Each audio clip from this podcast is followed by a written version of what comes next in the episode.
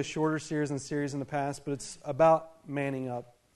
And the reason I find it significant is because with, within the church today, you typically find an average of more men, women who attend than men. And that's not just the case for our church, it's with every church. And it gives this ideal for young children being raised in our church is that um, following after Jesus is a woman's thing and, and not a man's thing. And um, uh, which is totally ungodly. In fact, when you read Scripture, uh, you see that the Bible encourages the man to lead his household and to be a man without fear, guiding his wife and his children, his community, and people around him towards God. And so when we talk about manning up today, ladies, don't, don't feel bad because a lot of these principles we're going to apply still works in your lives as well. And you'll notice in your bulletin you've got a man up card. You can just write whoa in front of that, okay? and it'll apply to you as well. And I'll explain what those cards are in just a little bit. There's a quote that says, Many men desire to seek God at the 11th hour, but tragically, most men die around 1030.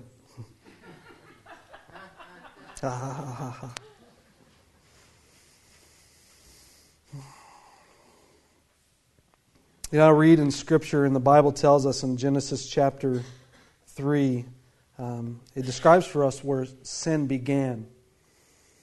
And I got to think when we start a series like this, man, one of the things I don't want us to feel is guilt towards what it means about manning up, okay?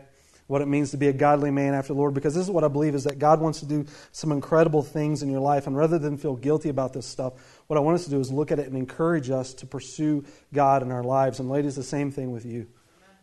What does it mean for our families, our lives, our community, the people around us to get serious about our relationship with God and woe man up or man up in, in that sense? There's a quote that says, When mama ain't happy, nobody is happy. And when dad isn't happy, nobody cares, right? The Bible wants to tell us as women, this is for you guys to encourage you as well. Ladies, what we don't want you to do when you walk away from this series today is to go home and immediately start nagging your husband. Actually, don't even nag your husband about this series. Don't go home and say, do not quote this. Did you hear what Pastor Nathaniel said? Did you hear what he said today? You are not doing that. You know, that's, I'm sorry if that's not my woman's voice. I'm sorry if that'd be a little, but that's not what we want, what we want to accomplish today, okay? Nagging men is, is about the worst thing you can do to encourage a man towards living a godly wife or living a godly life. But, guys, it works the same way for, for the ladies as well. Nagging your wife is about the most discouraging thing that you could do to encourage them to pursue God in their lives. In 1 Peter, Peter actually talks about that. He begins writing to the ladies in in verse 1. You know what I always love about when we talk about marriage in the Bible? It always seems that God talks more to the ladies than to the men. He's got to keep it simple for us. But he explains, he explains in the first few verses, it says, verse 1 In the same way, you wives must accept the authority of your husband. Then, even if some refuse to obey the good news, your godly lives will speak to them without any words. They will be won over by observing your pure and reverent lives. You should clothe yourselves instead with the beauty that comes from within, the unfading beauty of a gentle and quiet spirit, which is so precious to God. God's encouragement for you to hear, and as we pursue this topical series together, is if you're really concerned about men in our church and the men and the godly examples they set forth, and maybe even think of young children in our church that godly men would raise up and be examples for them, the concern that you should have is not to, to nag them about it. The concern that you should have is to begin to pray for them and love them. So the tendency is with even in our own marriages, this shouldn't happen, but it does. Is a lot of times we'll, as ladies, you can pursue God in your life, and maybe your husband doesn't have that same heart, and so you build this bitter attitude towards them, and so you'll say to them, you know, you can go do whatever you want, but I'm going to do this over here and live for Jesus, and we separate the relationship between husband and wife in that sense, and, and God is saying exactly the opposite of uh, this passage of Scripture. He's saying, rather than separate yourselves with this, here's what I want you to do in, in a loving way: speak to your husband's heart out of your lifestyle, demonstrate to him the beauty of what it means to follow after Jesus. And out of his need in his life, you should seek to pray for him in godly wisdom and guidance. Today, what we find in the church is that there are a generation, and in this world, there are a generation of boys that have no idea what a real man looks like. 40% up to 70%, depending on where you live, the statistics say that 40 to 70% of homes grow up without the influence of a biological father. And in America today, especially, there are a few examples of what a man looks like in the home. I like the quote that one guy placed upon it. He called men today ban rather than a man. What he emphasized was that rather than be becoming a man, what we find today in our culture is that we prolong adolescence, and rather than be a man, they are ban, which is a combination of a boy man. Today, if you study statistics, it says the number one consumer of video games are men between the ages of 18 to 40. Rather than devote time to the development of young children, family, wives, they devote three hours a day to video games. So, the question I want to ask for this morning is what kind of man, guys, do you want to be? Maybe even to the ladies. Ladies, what kind of woman do you want to be? Bible says in, in Joshua chapter 24 and verse 15, it comes at a significant point in the book of Joshua.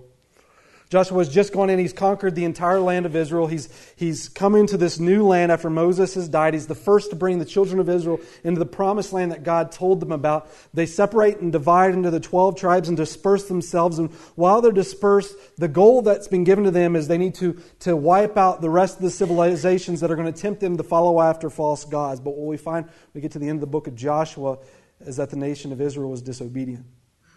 And they allowed the pagan people with their pagan gods to begin to influence the nation of Israel. And towards the end of Joshua's life, he makes this statement. He says, If it is disagreeable in your sight to serve the Lord, choose for yourselves today whom you will serve. Whether the gods which your father served, which is, was, were beyond the river, or the gods of the Amorites in whose land you are living. But as for me and my house, we will serve the Lord.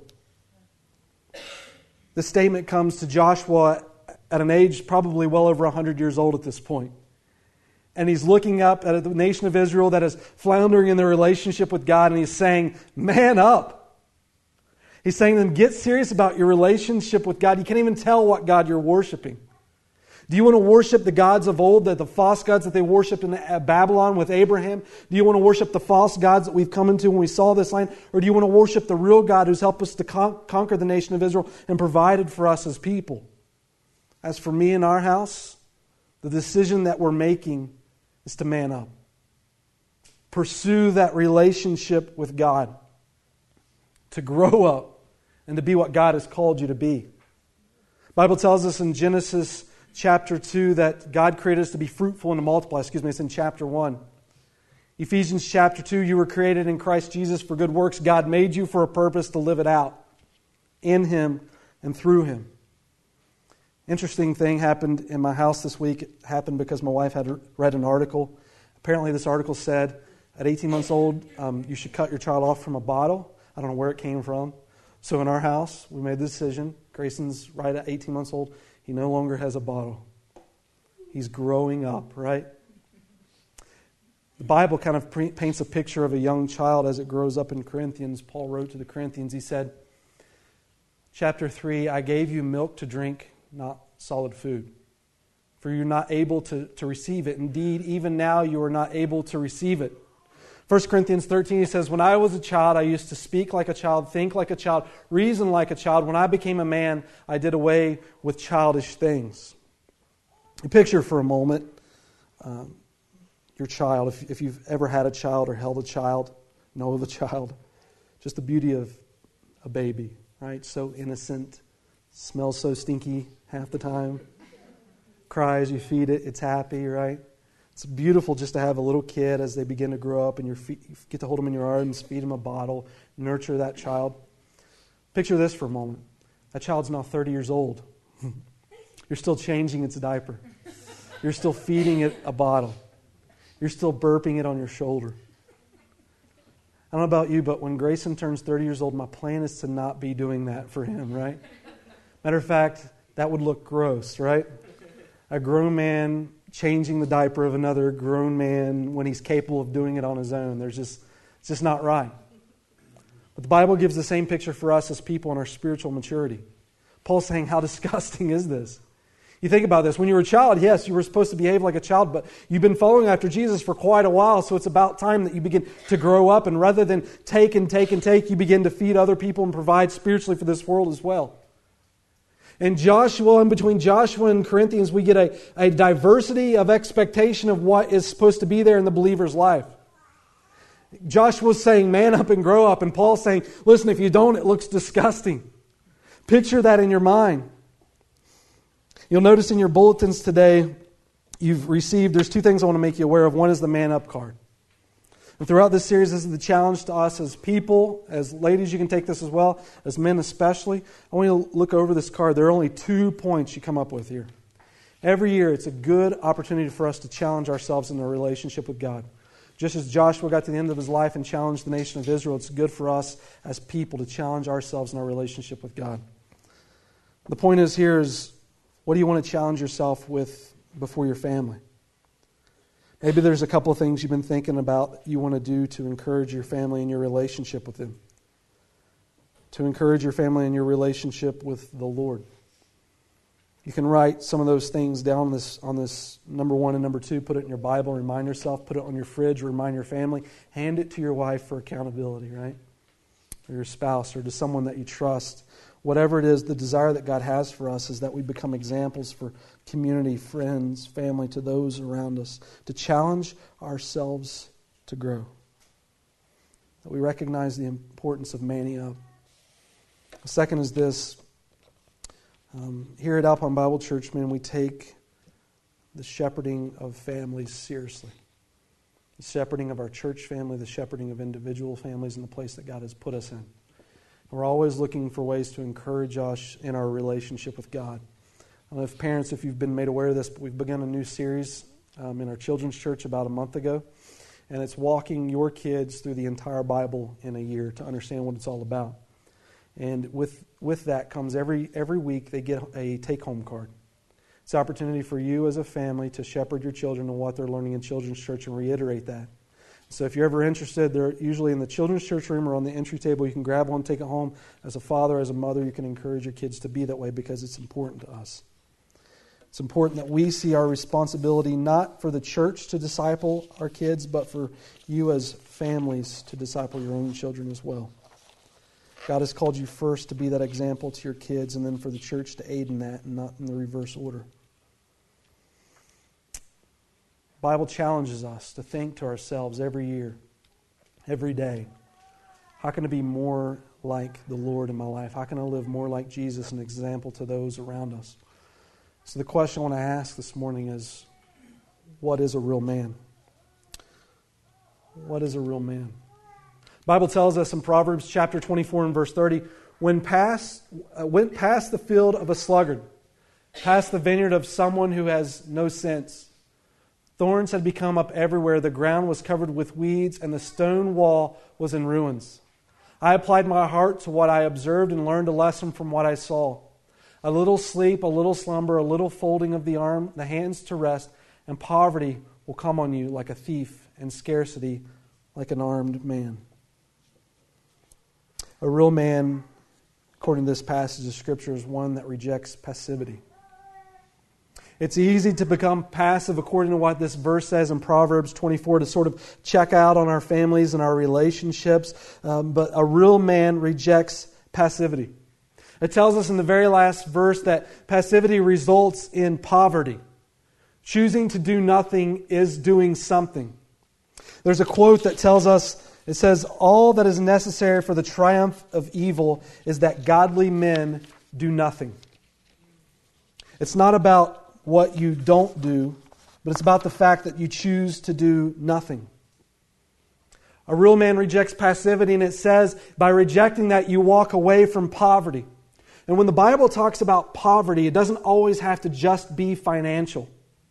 We talk about leading families and being an example to friends and those around us, poverty doesn't just have to be financial, though poverty can exist in financial disaster. Poverty can also exist in physical poverty, in spiritual poverty, in relational poverty. God's desire for you is to be intentional in life in pursuing relationships for Him to be intentional in life towards not only your own spiritual growth, but the encouragement of your family as well.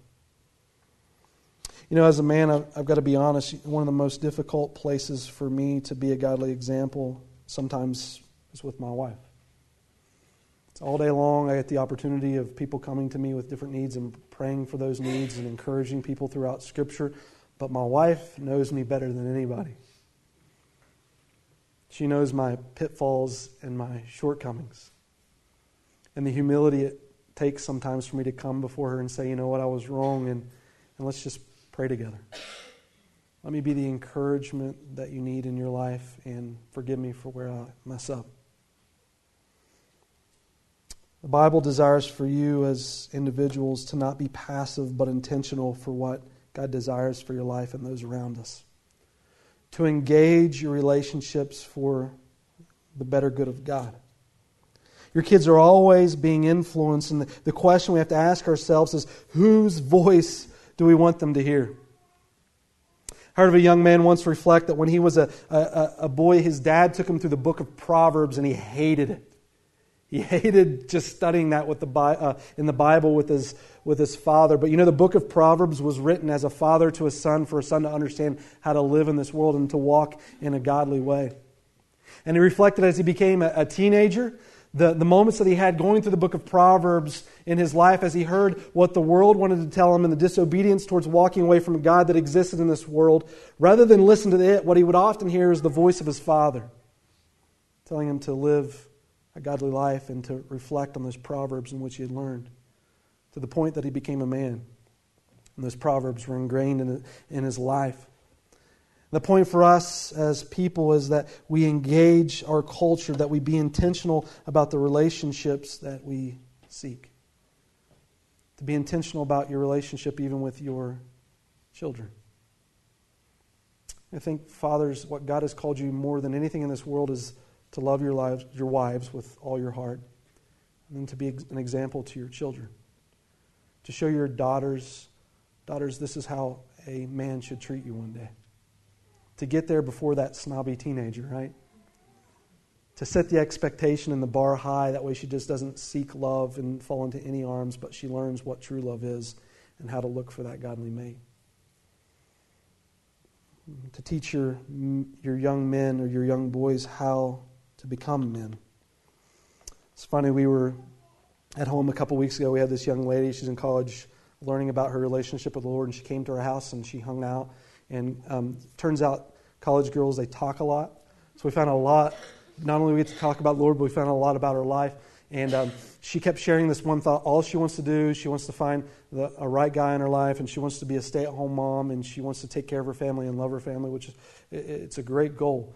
But we asked her, um, How are you going to do this? What's your plan? And here was her plan. She goes to the library at college, and she goes to the very highest, uh, highest floor in the library because she knows that's where the nerd of all nerds uh, study. her goal was, we asked her, you know, what kind of man do you look for like, and she, or do you look for in life? And she said, I, I don't, uh, I don't care if they're ugly or not. I just want to be able to provide for my family. So the point is for you young guys, no girl is going to turn down a, a, young man who, who gets a job and supplies an income and walks up to her one day and says, you know, I want to marry you. I've already got my house taken care of. I already own my car. And here's your engagement ring, okay? Pursue taking care of a family. It's, it's a godly thing, all right?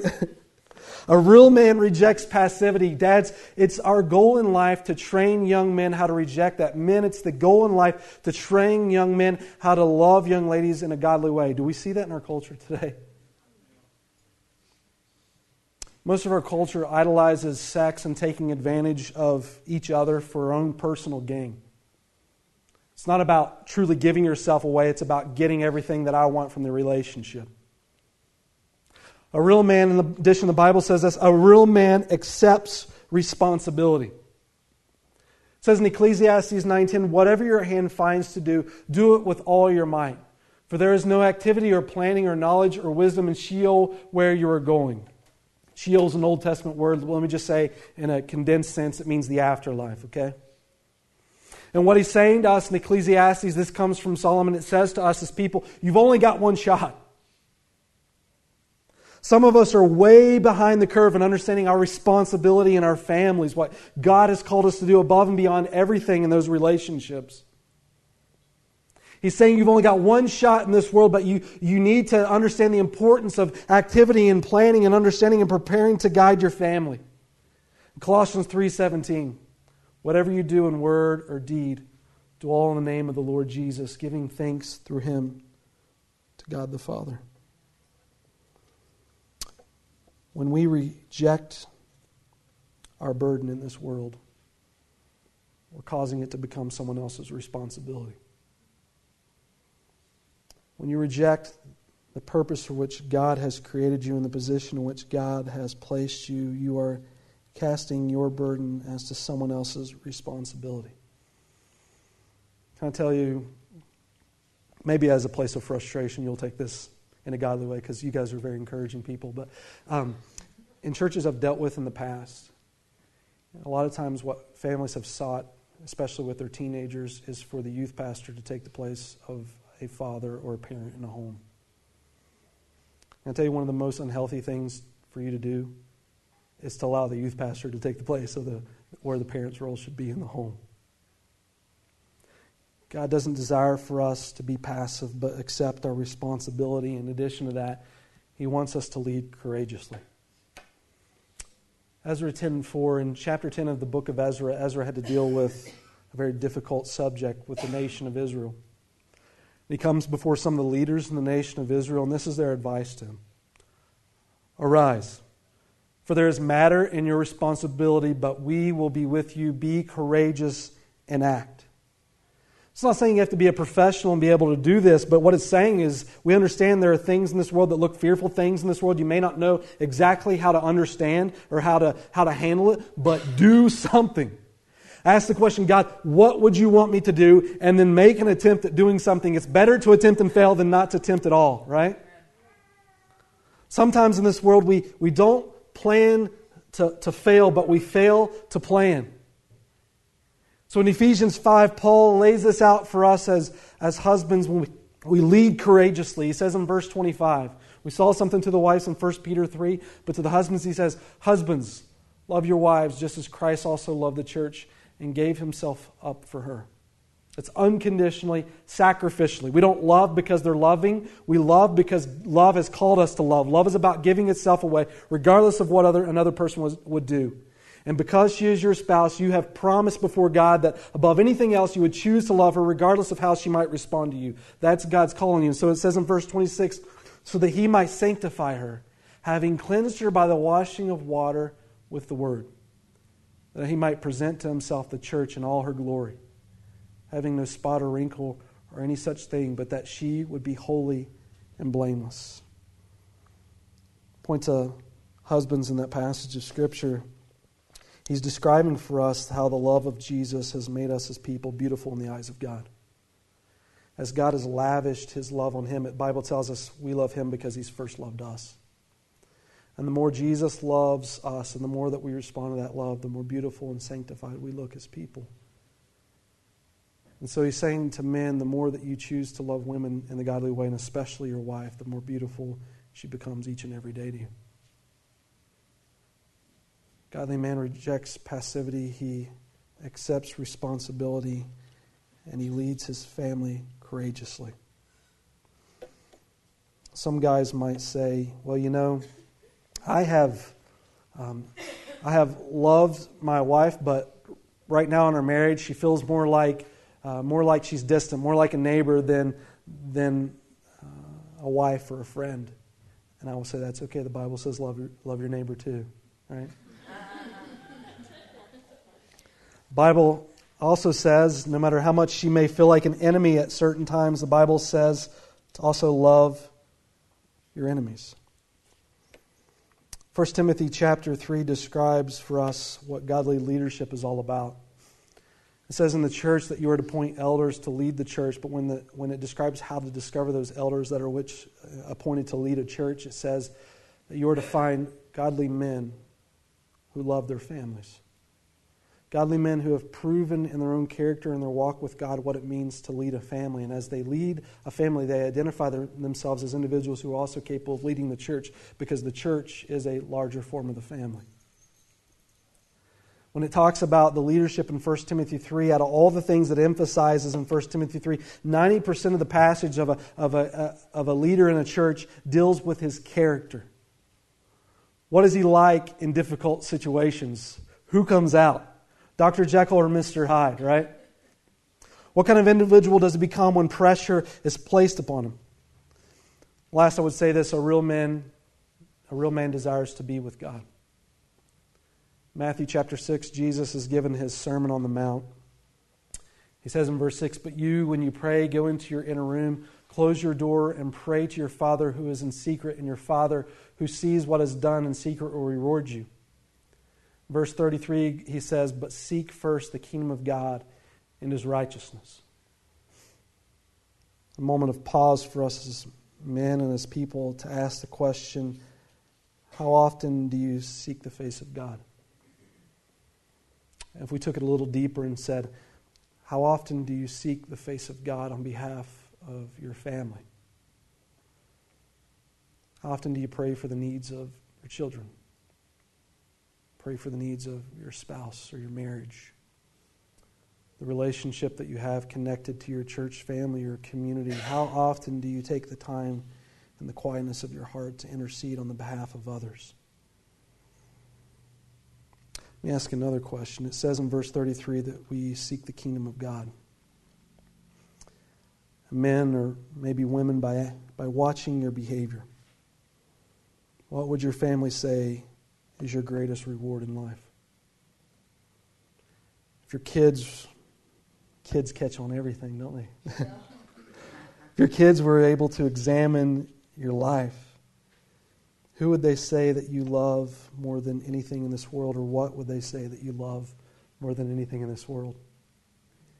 Maybe that would be something for the comment card this week on Man Up. Take the time when you leave church today to ask your kids, kids, who do you think that I love more than anything in this world? They'll be honest with you. They'll say it so bluntly without thinking about it, it might cut straight to the heart. God has called you to desire a relationship with Him more than anything. This is what we believe in that relationship that as you begin to pursue it, God teaches us to love more deeply and care for the needs of others more personally than for our own personal needs. So we look at all that together and we answered the question of really what is a godly man about. And there's more that Scripture would tell us. And we get to this point, and the reason I want to stop here is, is we're going to study this in weeks ahead. But the question I ask now is now that we've been pummeled and guilted and all that's been thrown on us, where do we start? That's good for us to stop and recognize, you know what, I've been falling short. Um, wives who, who, come with your husbands today, don't go home and beat them up, okay? Because we've learned right now there, there's a point in our lives where we have fallen short. Ladies, as we look, we, we need to draw ourselves to the attention of, you know what, I do need to always challenge myself in my relationship with the Lord and seeking after God. And what does God have me here for? What's the most important thing that God's called me to do? How in the world do I start at this point in my life? Because I think one of the most important things for us to learn is number one, we learn to control our passions. Do you know that your passions will bring you destruction if they're bad passions? But not only that, your passions will also bring you great success if your passion is in the right thing. And it says in Proverbs chapter 16 He who is slow to anger is better than the mighty, and he who rules his spirit than he who captures a city. Saying to us, guys, when God calls you to lead, when God calls you to lead as a lady in any position, wherever you are, that God calls you to lead, the, one of the worst things that you can do in, in discovering God's will for your life and following after that path is to allow anger to control you. Because in those moments, now anger is in charge of the situation rather than God. Listen to this in Proverbs chapter 5 for, for many men, lust becomes a passion for us that takes, takes guys out of control. But it says this as a, as a father written to a son in Proverbs chapter 5 and verse 1 My son, pay attention to my wisdom. Listen carefully to my wise counsel. Then you will show discernment, and your lips will express what you've learned. For the lips of an immoral woman are as sweet as honey, and her mouth is smoother than oil. But in the end, she is, a bitter, she is as bitter as poison as dangerous as a double edged sword. Her feet go down to death, her steps lead straight to the grave, for she cares nothing about the path to life. She staggers down a crooked trail and doesn't realize it. So now, my sons, listen to me. Never stray from what I'm about to say. Stay away from her. Don't go near the door of her house. If you do, you will lose your honor and you will lose merciless people, all who have achieved. Strangers will consume your wealth, and someone else will enjoy the fruit of your labor. In the end, you will groan in anguish when disease consumes your body. You will say, How I hated discipline. If only I had, not ignored all the warnings. But in verse 18, he says this Let your wife be a fountain of blessing for you. May you rejoice in the wife of your youth. For the Lord sees clearly what a man does, examining every path he takes. An evil man is held account, uh, captive by his own sins. They are ropes that catch and hold him. He will die for lack of self control. He will be lost because of his great foolishness. Bible calls us as individuals to control our passions to be serious about our relationship with God.